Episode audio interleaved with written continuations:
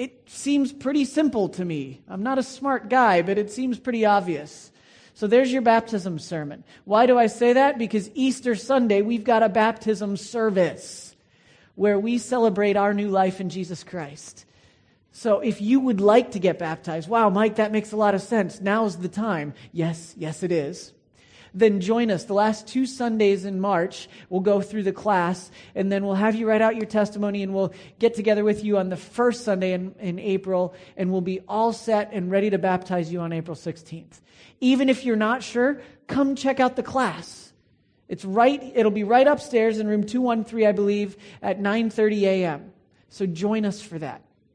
For others of you, you've heard us talk with confused tones at times about what's next for AIC because we know there's change supposed to be happening, but we haven't gotten word.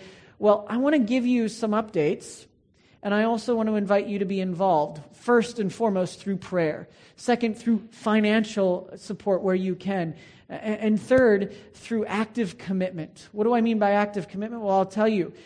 Starting sometime within the next year, we, it looks like we've been given permission, first and foremost, to have a church, an international church located at Christian Alliance International School, Butterfly Valley, at their new location. We've been talking about this for oh, longer than I've been here. Uh, so let's just leave it at that. Uh, timing, uh, you could ask me for details, and I can't give them to you yet. I apologize. That's what I've been hesitant in saying anything because I like to have my ducks in a row before I announce. But we know that KTAC wants us there. We also know that Alliance Primary School Whampoa would like us here. Isn't that great? So, we're going to do the worst idea ever and plant two churches at one time. And I'm serious. Normally, that's not Church Growth 101, but we're going to do it anyway because God has led us in that direction. So, what does that mean, and what am I asking of you right now? If you are not a member, we need you. We need people to make a formal commitment to the life and ministry of Alliance International Church. We, you see, we read in 1 Corinthians 12 that we are all members of one body. Uh, and as such, the membership, yeah, some say it doesn't show up in the Bible in quite the same ways, but the ideas of covenanting with God and man, that we're in this together to support, to pray, and to be involved in the growth of His kingdom through His ministry that He has called us to, is hugely important. Well, Mike, how do I become a member? so that I can sit on a committee. No, that's not why you become a member. You become a member to actively support the ministry of God through your local church. That's why you become a member. How do you do it? Well, first, get baptized. Oh, I'm back to that already. Second, once you're baptized, we invite you to join us for an information session. We'll hold those also toward the end of March, uh, right after church. They're very short, very common sense approach, and we'll tell you what it means to be a member, and then we'll invite you to join. And then hopefully by the time of our annual general meeting, the last Sunday in March, you're ready to be part of the family and dive into a year full of adventure somehow. You with me? Great. Finally, pray keep us in prayer. Keep your leadership, your elders and under shepherds, your governing committee, your various leadership teams around the church. Please pray for us as we step out. We've got a new initiative starting on uh, two Wednesdays from now called The World Needs a Father. And I know it sounds like another parenting course. It is not a course at all. It's an invitation into getting involved in people's lives, whether they're older than you, the same age as you, or younger than you, mentoring and caring for them and showing them there's a greater way to live and there's a way to order our lives as such to show the world there's hope. And there's a way to do things well that pleases God and helps fix our broken world. Cassie Carstens the founder says we want to bring heaven back to earth. We want to show a little bit of heaven to those in our relationships here that we have. So if you are male, yes, it is for men, sorry. We invite you to join us every Wednesday in March and into April uh, for a transformative course. I promise you. Even if you're not sure, just show up for the first one and, and give us a chance and see what God might do. Okay, there's the announcements for the day. Let's pray. Lord, you are so good, and your faithful love endures forever. It's days like these when I can honestly say sometimes I think I have more questions than answers. But we will trust in you, and we will go where you lead us. We know there's broken people and there's struggles all around, but you are sovereign and you have a plan. And we are opening our hands and our hearts and even our pocketbooks to say, God, use us with what you've given us to bring glory to your great name. In this we pray. Amen.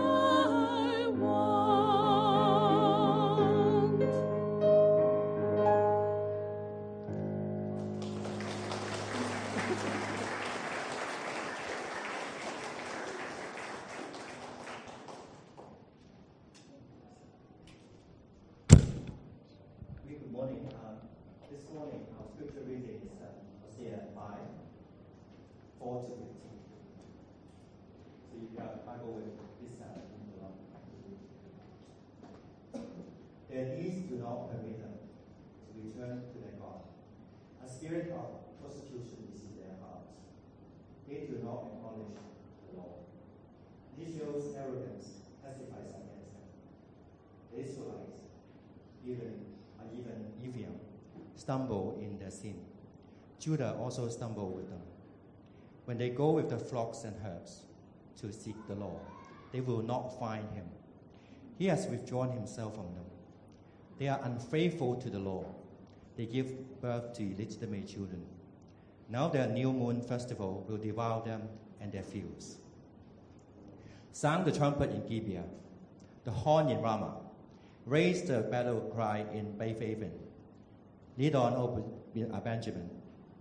Ephraim will be laid waste on the day of reckoning amongst the tribes of Israel. I proclaim what is certain. Judah's leaders are like those who move boundary stones. I will pour out my wrath on them like a flood of water. Ephraim is oppressed, trembled in judgment, intent on pursuing idols. I am like a moth to Ephraim, like rods to the people of Judah.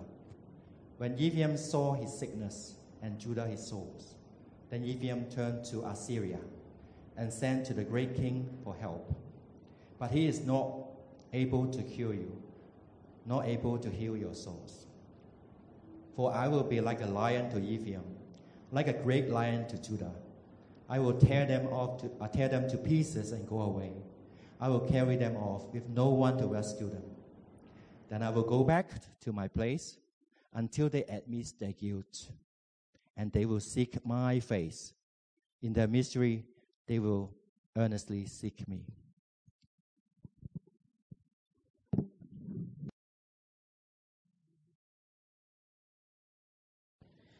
Lord, this morning, would you guide and bless and teach us from what can be a confusing and painful passage and shape us as we seek to follow you and be children of the light as we live in the light. In your name I pray. Amen. Discipline. It's a word we all want to talk lots about, right? Yeah, everybody loves discipline. When you were a little kid, if your parents, whatever word they used for it, told you you were going to be punished or disciplined, that did not bring joy to your heart, did it? No, it usually meant some type of pain involved or suffering involved or having something taken away, or you, you get the idea. Yet, as I explained uh, last week, and uh, let me just apologize that last week wasn't as clear as I intended that message to be. Uh, I pray often that I can speak with clarity, and last week it wasn't such. So we're going to come back around and touch a few of the points that we made last week and continue on in our study. And one of the things I want you to understand as we press on through the book of Hosea is Hosea was speaking to a number of people in a number of different situations. So, what you read in almost these chapter delineations are different messages he's giving out to people.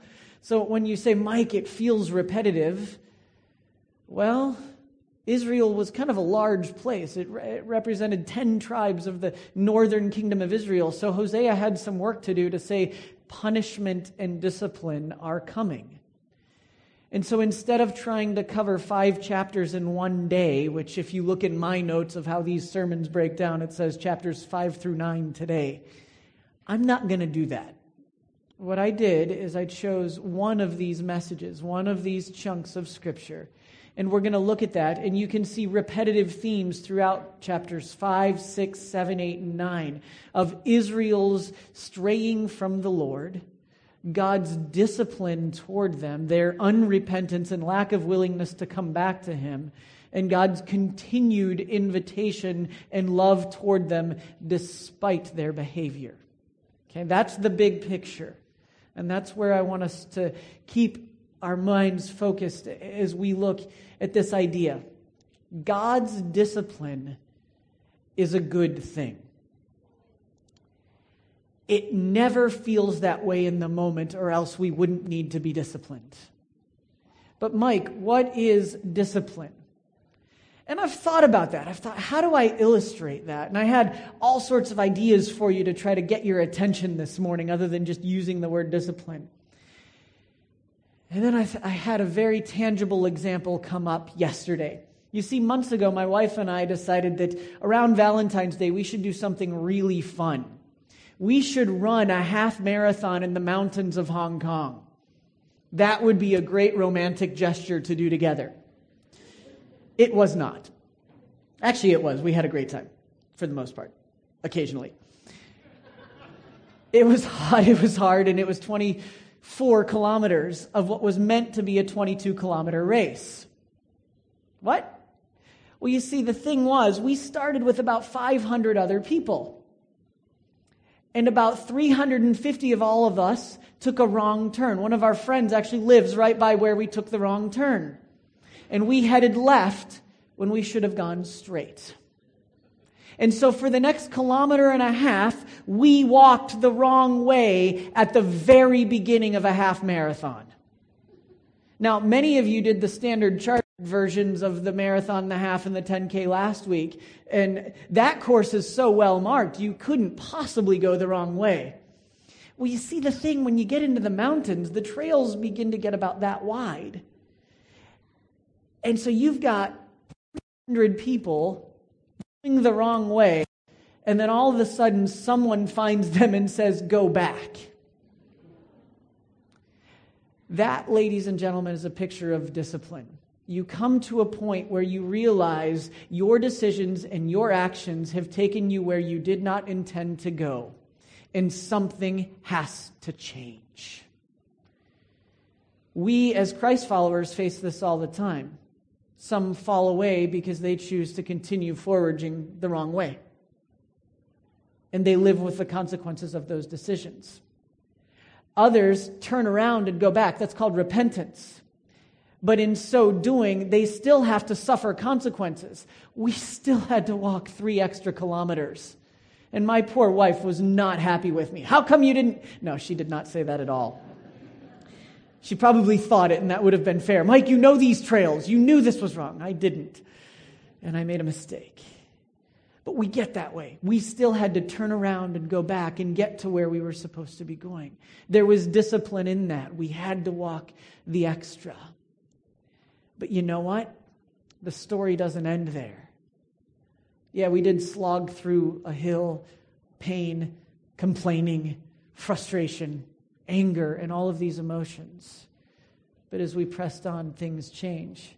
And I was reminded as I looked out at the different scenery over the Sai Kung, different areas and different bays and different beaches that we crossed, of God's relentless love for his people that in the midst of wrong turns, in the midst of sinful behavior, in the midst of choices that aren't what they were meant to be, God's love and promises continue. Love her as the Lord loves the Israelites. Go get Gomer, Hosea. Bring her back. She doesn't deserve you, but go get her anyway. That's that Hesed love that we talked about last week that steadfast, that ever pursuing, always giving, grateful, gracious, holy love of God that's beyond human definition. And God told Hosea to go live a painful parable of rejection, of redemption, and of punishment, yet ultimately leading the people to an invitation to come home. God continues to pursue us. And so, as we look at the text this morning, I want you to take a self evaluation because I don't know where you're at in your, in your life right now. I don't know what's going on. There might be things and choices you've made this week that you regret. And that you come in this morning and you show up only because it's what you're supposed to do and we expect you to be here or whatever and you don't know how to move past it, there's hope for you. There's healing for you. Maybe you've held off on things like getting baptized or joining the church because the shame of your past is so great that they would never want me. Yes, we do. And even more so, yes, God does. He does so much that he gave Jesus to pay the price for that sin, those choices, those wrong turns of your past. And he says, they will be remembered no more. They'll be thrown to the bottom of the ocean floor. Just come home. His love is relentless. In fact, I've been so struck by this theme of, of Hosea that it's going to be the theme of our annual general meeting this love this year the relentless love of God and our relentless care for His world. We will not stop trying to build His kingdom as He empowers us. And we will not stop living in the glory of His great love as we move forward. Man can try to stop us, and oh, how they tend to. Why does man try to stop us? Because God's people and the world in general tends to rebel. Their deeds don't permit them to return to their God. A spirit of prostitution is on their heart. They do not acknowledge the Lord.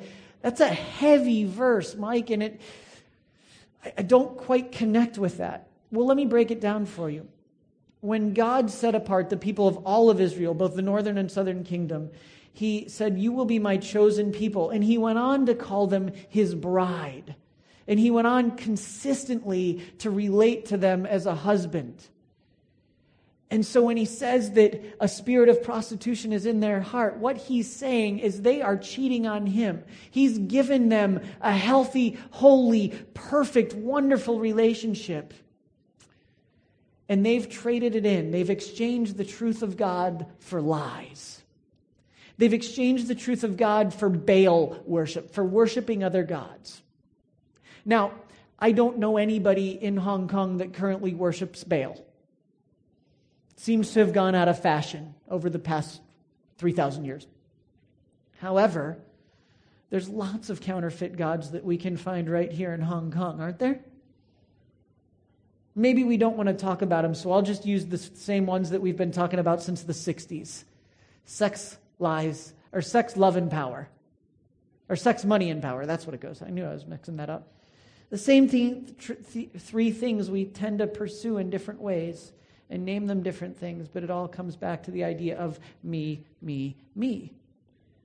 We've made ourselves the greatest idol of all. And so when you read this, that God's people tend to rebel, their deeds, their very choices have hardened their hearts so much that they can't turn to God. They can't see the light in the midst of the darkness they find themselves. That's what King Saul found himself in. It's what so many throughout the Bible find themselves in. And yet God still says, Come home. They don't acknowledge the Lord. If they would but acknowledge the Lord, things would begin to change. Mike, what do you mean by that? Well, if we are our own gods, if we have made our desires, our comfort, our freedom, our success, our power, our grades in school, our friends and which social circles we're in, and our how many likes we got on Instagram with the latest picture we posted, or you get the idea. If those things have taken the affections of our heart, who gets pushed aside? Well, it's common sense. God does. But if we acknowledge that, God, I want you, Lord, over all of my life. I want my vision to come from you.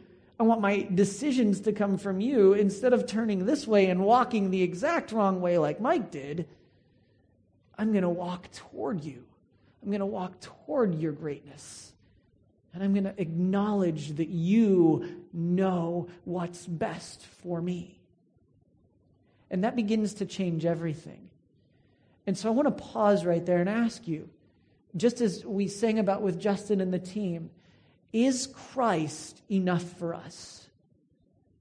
Is he really enough that we can trust him with our life? But, Mike, if I just compromise this little bit, things will be so much more comfortable. Maybe for a season. But, Mike, I'm so lonely, and if I just do this, then I won't be lonely anymore. And I know it's wrong, but the minute that but comes in, things go sideways. We begin to exchange the truth of God for a lie. And so, what happens? God doesn't look down at us and be like, we often thought about with the Greek gods, uh, whether you called him Thor or Jupiter, or not Thor, that's my dog. Sorry, too many metaphors in my mind. Whether you call him Zeus, that's better, or Jupiter, he doesn't just sit up there and zap those as they fail. So it took me a long time to get around to all the very small point I was making. He does something that's so great, but yet hard for us to acknowledge. He disciplines those he loves. Ephraim will be laid waste on the day of reckoning. Among the tribes of Israel, I proclaim what is certain.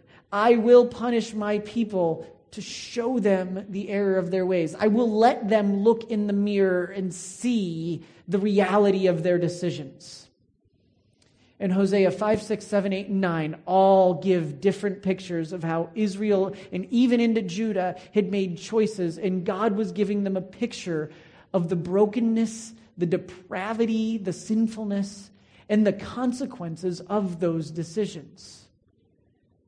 But He doesn't do it because He wants to hurt them. We have to understand this. God disciplines those He loves. Well, how do I know that? because I'm quoting a verse. Hebrews 12, 6. Throughout, people are rejecting God. So we go all the way 700 BC to roughly 60 to 100 AD, and the struggle of God's chosen people is the same. Will we seek Him and submit to His authority? All sorts of non popular words today. But will we trust God? with our lives and with our decisions. And in Hebrews 12, we're given this picture that God is bringing people back. And right here we read, The Lord disciplines the one he loves, and he chasten, chastens everyone he accepts as his son. That's out of the ESV. He disciplines, is what it says in the NIV. And why do I bring that up? Because if you've confessed with your mouth and believed in your heart that Christ is Lord, you have been saved. That is secure. Okay? Satan cannot snatch you out of the hands of the evil one. These are all biblical truths. And as this happens, something miraculous has taken place in your life that you couldn't do. You ready for this? You were adopted into the greatest family ever the forever family of God. and as adopted children of the Most High God, you are co heirs. You will inherit the kingdom with God, with His Son, and with the Holy Spirit. And you will enjoy His fellowship for all eternity. But as God is our Father, He loves us enough not to want us to go the wrong way. And he will take drastic and dramatic measures to bring us back. Measures that the world, apart from God, has a hard time understanding. It's why when a non Christian can read the Old Testament, they say God is nothing but a God of war. Well, he does tend to seem kind of violent at times. I've read the Old Testament, it's, there's some harsh stuff in there. But is it God that was so harsh? Or the sinful rebellion that God was seeking so hard to take away from people and bring them back to Himself? That's the message of God's Word. God punishes those He loves to point us back to Himself.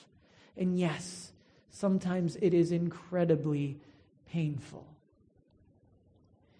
my son was oh, maybe two years old and we were barbecuing. You know, barbecuing? Well, being where I'm from, we like these things. They're called a Weber grill. So they're kind of a round grill. You put charcoal in the bottom, they get nice and hot, and uh, everything just tastes better on charcoal. It's great. Well, my son, it only took a second. You know, little kids, they're so fast. And all he did was ran straight for the grill. He put his fingers on it for less than two seconds because that's all it took. The skin stuck because it was so hot. He screamed because it hurt a lot. How many times has he ever touched that grill again? Never. Now, did I tell him, Isaiah, go touch that so you'll learn not to do the wrong thing next time? I certainly did not. In fact, I had just told him 30 seconds before don't touch the grill, it will hurt you. But sometimes we humans insist on learning lessons the hard way, and then we blame God. God, why did you let me do that? He loves us so much, not only does He try to bring us back from our painful decisions, but He gives us free choice to make those decisions. And that is a hard thing. I was not thrilled when at kilometer one we were going the wrong way. knowing we had now 23 more to go. That was not a happy place in my mind. But it was the reality I found myself in. I was going the wrong direction. We find that all the time in culture today because God's people continually to try to reframe his truth. What do I mean by reframe his truth? Have you noticed the world you find yourself in is different than it was 10 years ago or last week? We live in an unparalleled time of human and cultural change. Never before has so much change happened so quickly in so many ways and so many places at the same time. Part of it's the phenomenon of globalization, part of it is humanity just, there's more of us on the earth. And part of it is we have so exalted ourselves that we get further and further away and we keep trying to correct, cho- correct course, but we keep going our own way, thinking that the next round will make it better and we forget to seek him who leads us the right way. Judah's leaders are like those who move the boundary stones. What in the world does he mean by that? Well, let me show you. You see, what was happening when the leaders were moving the boundary stones was as Assyria was moving in, and as enemies from outside were coming and conquering different parts of the northern tribes of Israel, then other tribes would kind of come in and move their boundaries into their former friends' tribes, and they would, eh, and specifically Judah would try to move the land, saying, "Hey, hey, we got more as you get conquered." Now, if you read the rest of the story, you find out that Judah eventually got conquered as well, and they became exiles as well, and their disobedience was disciplined. So, but Mike, we don't live, in fact, borders are breaking down more and more today. Yes, they are. But that wasn't the only part of this prophetic word that Hosea was called to give. It was also pointing to the moral depravity that had come as the people continued to give their offerings to God and say, We believe in God, as we also follow Baal as we also go our own way. But oh, yeah, on one day, a month, or a week, or a year, we will show up and say, Yay, God. Let's move ahead to today. We're redefining gender.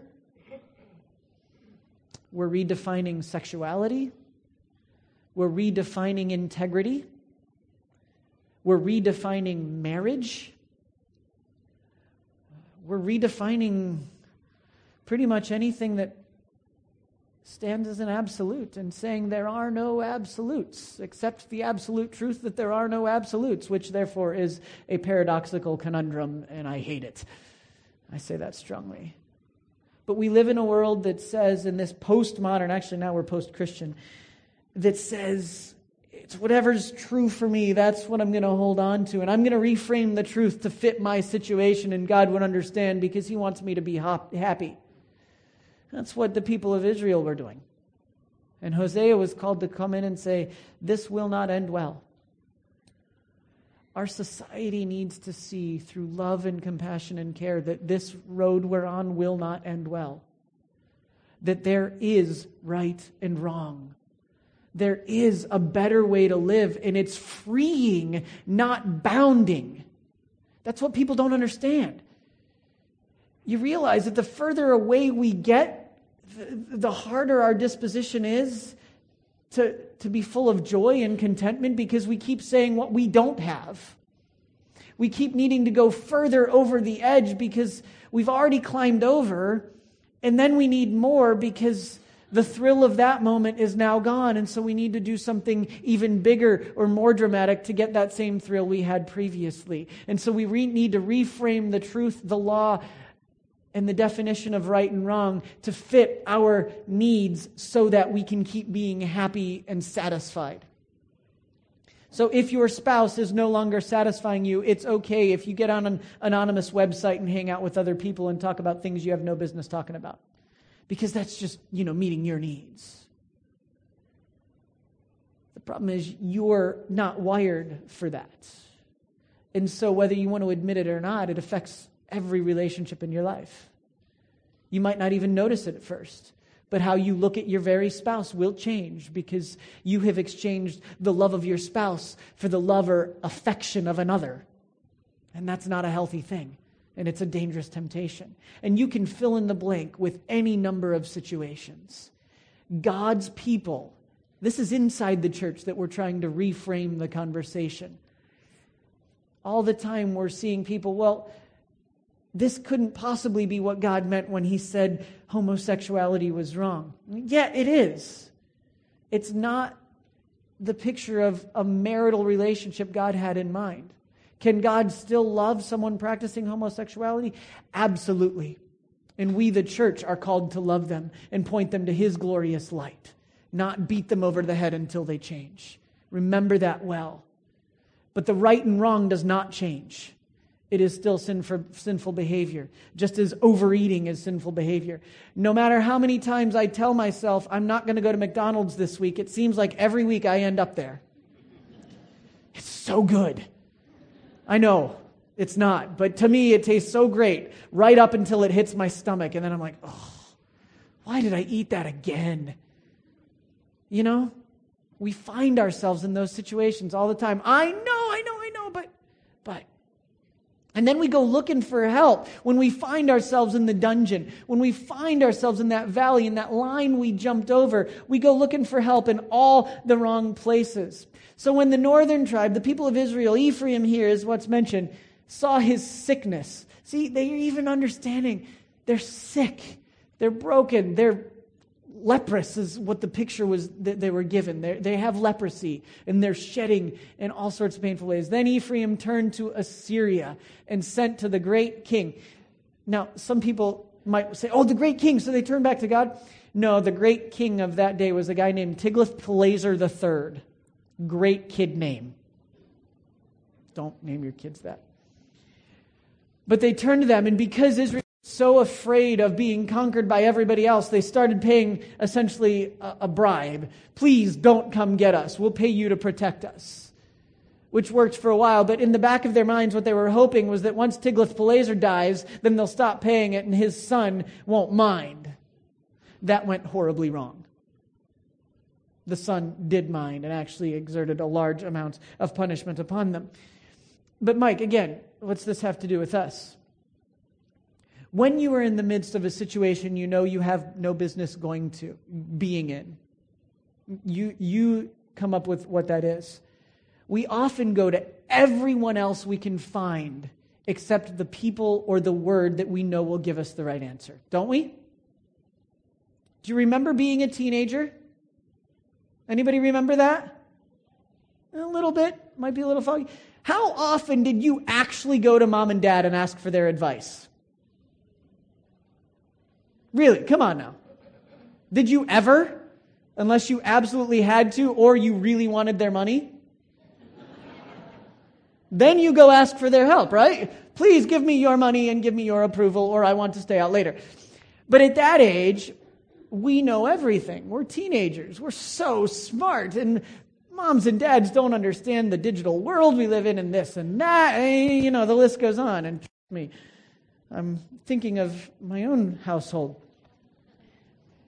But as we get through that, all of a sudden something happened at a certain point in life, whether it was at 21 or 25 or 45, when we realized that maybe our parents weren't as dumb as we thought they were. And maybe they actually had a little more wisdom than our friends. That's the lesson Israel was having to learn the hard way. Instead of trusting the one who promised to protect them from all enemies, foreign and domestic, they sought the very enemy of God, the people of Assyria, and said, Help, give us your help. We'd rather turn to you because we're so involved in so many other sins that it would be easier to turn to you, the epitome of evil, than it would be to turn to God. Many of our national governments find ourselves in similar positions these days, don't they? As you look around the world of politics, many countries choosing the lesser of two evils, you hear that saying a lot more. No, don't choose the lesser of two evils. Choose the Lord and let Him direct our decisions. don't go looking in all the wrong places. But what if we've gone the wrong way? Well, I've given you a pretty stark picture of there's lots of ways to go the wrong way. But if you found yourself in the wrong way, you don't have to be stuck there. But you can't get out on your own. And so I, want to I want to repeat what I've said throughout this series. God repeatedly invites us to earnestly seek him. You see, the th- one of the other themes of Hosea is if they would but acknowledge me. You know, in other parts of the Old Testament, we hear, I would come and I would heal their land and I would restore them if they would but acknowledge me, if they would but admit that I am God and that I've got this. But when we move the lines of morality and truth and expect God to bless us, it sometimes ends up in our punishment. So, how do we come out? Well, we're called to earnestly seek him. Mike, I don't understand the word earnestly. It's, it's, we don't use it too often anymore. And so the best picture I had, uh, I can't say much because we want to keep the, the, the, situation private for the protection of those, but there's, there's a wonderful uh, person in, in the Christian Alliance community that's facing a huge medical challenge. And in so doing, uh, that person's, the, the, the students that person educates wanted to make a video for them to let them know that they're with them. And one of the videos that was made was a little boy, his head buried in his bed, and all you could hear is, Dear God, please help.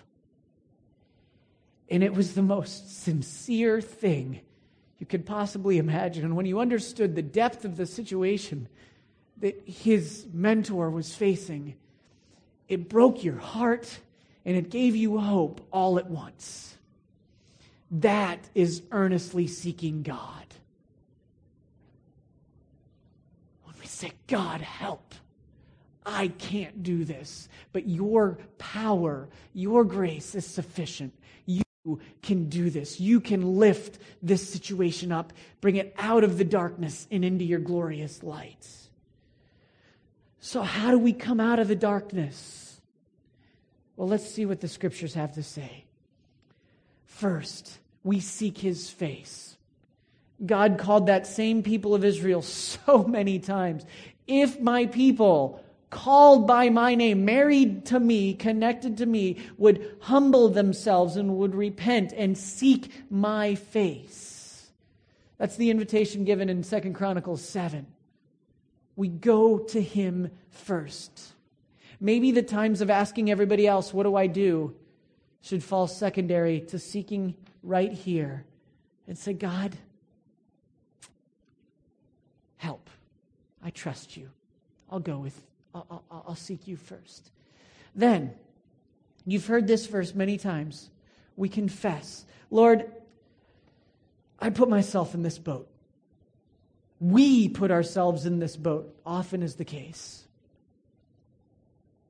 But I know that if I confess my sins, you are faithful and just to forgive us our sins and purify us. And I need purified. We need purified, which is why I said confess together. James 5:16 says confess your sins one to another. Oh, man. That is not popular. Do we do that often? We get in the habit of, hey man, I'm really struggling with this. Oh, you horrible Christian. How could you even call yourself a Christian? That's what we expect. And so we, we remain silent. Or in a place like Hong Kong, where the very idea of failure is something we don't even want to talk about, let alone acknowledge or bring out into the light so that we can help, it's very painful. But yet the Word of God says the church, the members of this body, are here to help you be restored to healthy fellowship with man and with God. We're not here to kick you while you're down. We're here to do everything we can to help you get back to a thriving relationship with God that makes you a disciple of His and allows you to make disciples of all nations. And we're going to help. When you hear church discipline in the church, it's not to hurt, it's to point you back to a vibrant relationship with our Lord and our King. And so, yeah, there needs to be a ruthless trust in God and in His people that we'll get through this together. How do I start confessing with one another? That's so hard. Well, there's a few ways. Briefly, I hope your community groups love each other enough that you can be honest with each other. I expect that out of our community groups. I also hope that you, affirming that you are not as great as you might want to believe, need people in your life to speak truth. And so you've got people to hold you accountable. We need it.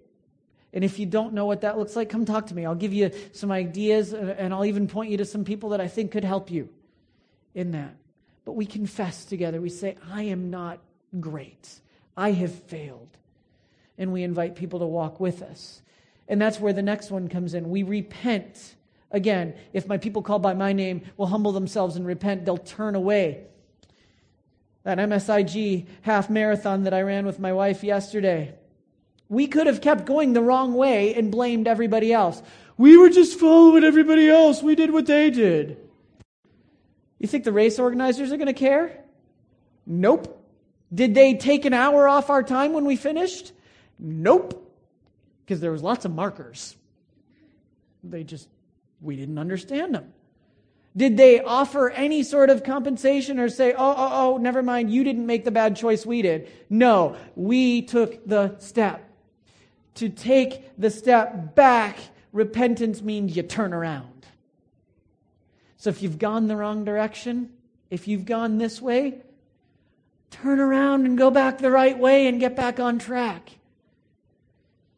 and bring some people with you to help you on the journey. Say, can you help me? I'm struggling right now and I need some people in my life to speak truth into this situation and I need I need help. It's one of the reasons why church membership is so important because if somebody falls down and you're a member, we, the elders and the leadership of the church, have a way in place where we can lovingly support you and give you the care you need and protect you from sometimes yourself, sometimes from gossip and others around. And sometimes that protection can be hard. But it's the most loving, loving thing we as the church can do to make sure you're restored to the body of Christ. And we want to help you turn around. And finally, as members of one body, we're supposed to help each other out and function well together. 1 Corinthians 12 talks all about that. Quit saying what everybody else is supposed to do. And just like Pastor Stan was talking about this morning, use your gifts to build up the body so that the kingdom is built up. If we've gone the way the wrong way, we have to understand that we might give up on God or we feel like we should, but he's never given up on us. Therefore, there's always the chance to turn back. There's always a chance to come home, to acknowledge He is Lord, and come back. God loves us so much that He continues to invite us back. We're living proof of that if you've accepted Jesus Christ as your Lord and Savior. But there's more. We, the church, then, We've got to be doing the same for those that have wandered away or have not yet met Jesus. We are committed to absolute truth, the absolute truth that Jesus Christ is Lord, that He is the only way to God. We are committed to the absolute truth that there is right and wrong, and our decisions carry consequence with them. But we are going to help people along their journey back into the light. We are not going to seek to hurt those that are struggling, those that are intolerant, those that are outside the family. We are going to seek to show them a more excellent way. Because that's what God did for us through the person of Jesus Christ. He said, Come back. Your hard times can be over. I want to give you rest. Maybe you need that rest this morning. Maybe it's time to confess, to seek the Lord wholeheartedly to turn away from your poor decisions, to invite others to help you while you're down, and to say, God, transform me. Invite Him to do that right now. Lord, we need your help. We need more of you. And we need to give up on being our own gods. Forgive us for those times when we've done just that. I know there's those in this room that don't see a way back to you or don't see a way to you in the first place. Please give us, your church family, eyes to see, ears to hear, and hearts and hands to help. May this room be a room of relentless care for one another and for our broken world because you relentlessly have loved us in spite of our betrayal of you. Please, Lord, make us a church that gives your gracious, relentless, passionate love away. And may we see the world with your eyes rather than our own. Amen.